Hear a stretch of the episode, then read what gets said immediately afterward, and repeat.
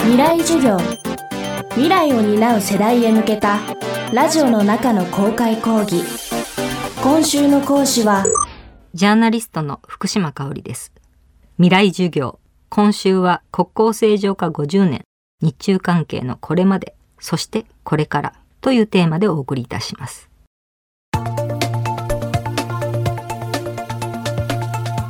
1949年それまで続いていた内戦に勝利し続けた中国共産党によって中華人民共和国が建国されました。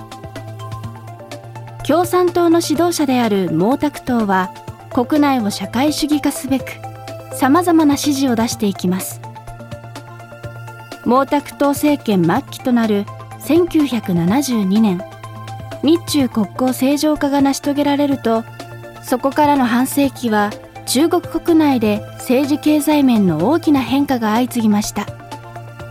それは過酷な権力闘争を勝ち抜いた指導者たちの強い意志が反映された政策によるものでした。未来授業2時間目。テーマは権力闘争と政治経済の変化。政治体制っていうのは毛沢東時代そして鄧小平時代そして、ま、習近平時代というふうに区分して考えられるんじゃないかなと思います。まあ、毛沢東について言いますと終身指導者だった。非常に強い一党独裁者であった。でこの毛沢東の死によってですね鄧小平が実権を握るようになった。でこれでもう一つの王朝が変わったぐらいの変化があります。毛沢東は経済に対してですね、えー、無知であったと思います。その代わり革命戦争の天才であったので、まあ、ずっと革命戦争みたいなことを、えー、国ができてからも継続してたんですね。党内の権力闘争という形で。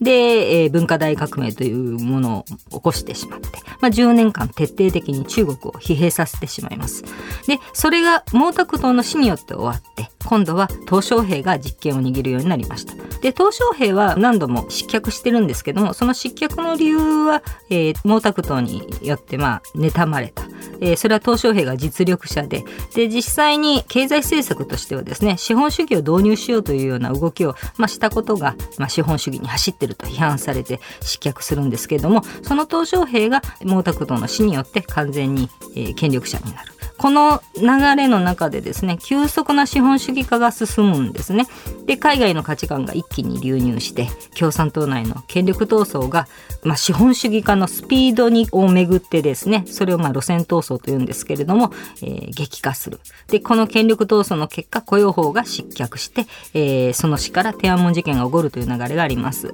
この天安門事件というのが共産党体制の危機になるわけですね。で、まあ、折しも、まあ、旧ソ連崩壊だとか東西冷戦終結だとかそういう時代の流れがあって、えー、その流れに飲み込まれてそのまま中国共産党が崩壊するのではないかという危機感を、まあ、鄧小平はこの時持つ。で天安門事件はもう軍事力で鎮圧してしまいます。その後1992年に、まあ、非常に、えー、革命的ともいえる改革開放の大号令をかける。まあ、実際この時の鄧小平の発言というのはもう本当に革命を起こせというぐらいの勢いなんですね。つまり改革開放しなければもう引退しなさいというふうに指導者に言うわけです。まあ、非常に激しい劇を飛ばす。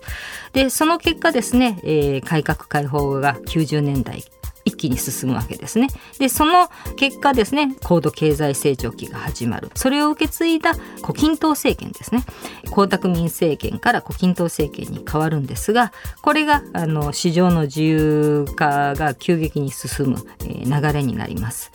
ただ市場の自由化が急激に進むことによって弊害も生まれます。それは貧富の格差。そして権貴族と呼ばれる中国版オリガルヒによる腐敗が進むわけですね。やはり一党独裁ですから、えー、法律であろうが、えー、制度であろうが民主主義と違ってですね、えー、自浄作用が非常に難しいんですね。でこの最大の要因っていうのは経済と政治システムの、まあ、不適合。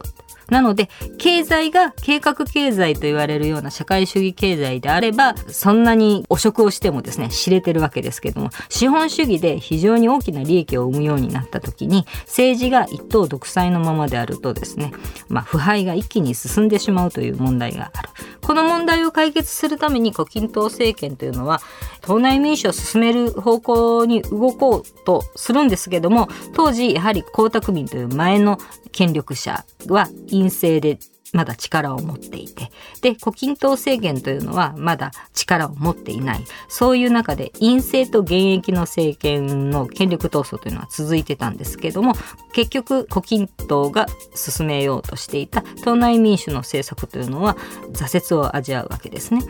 この後習近平政権というのが、えー、できるわけです。で習近平が登場したことによって党内民主を進めようという勢力というのはもう完全に後退してしまいます。習近平政権は自由化が主役の根源というふうに捉えて今中国が直面している腐敗の問題貧富の格差の問題というのは経済を含めて共産党の指導を強化することで解決していこうというふうに舵を切るわけです。つまり経済はもう一度共産党が完全にコントロールできる経済に、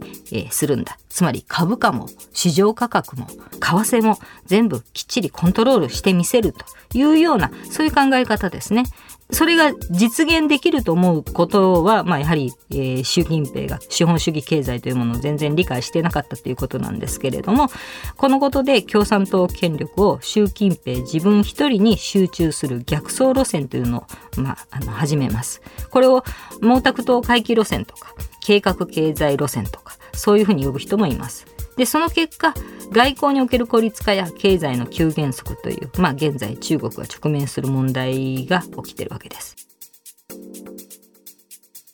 未来授業。今週の講師はジャーナリストの福島香織さん。今日のテーマは権力闘争と政治経済の変化でした。明日は今の中国を率いる習近平氏の素顔に迫ります。福島香織さんの新刊、習近平最後の戦いは徳間書店から。そして台湾に何が起きているのかは PHP 新書から発売中です。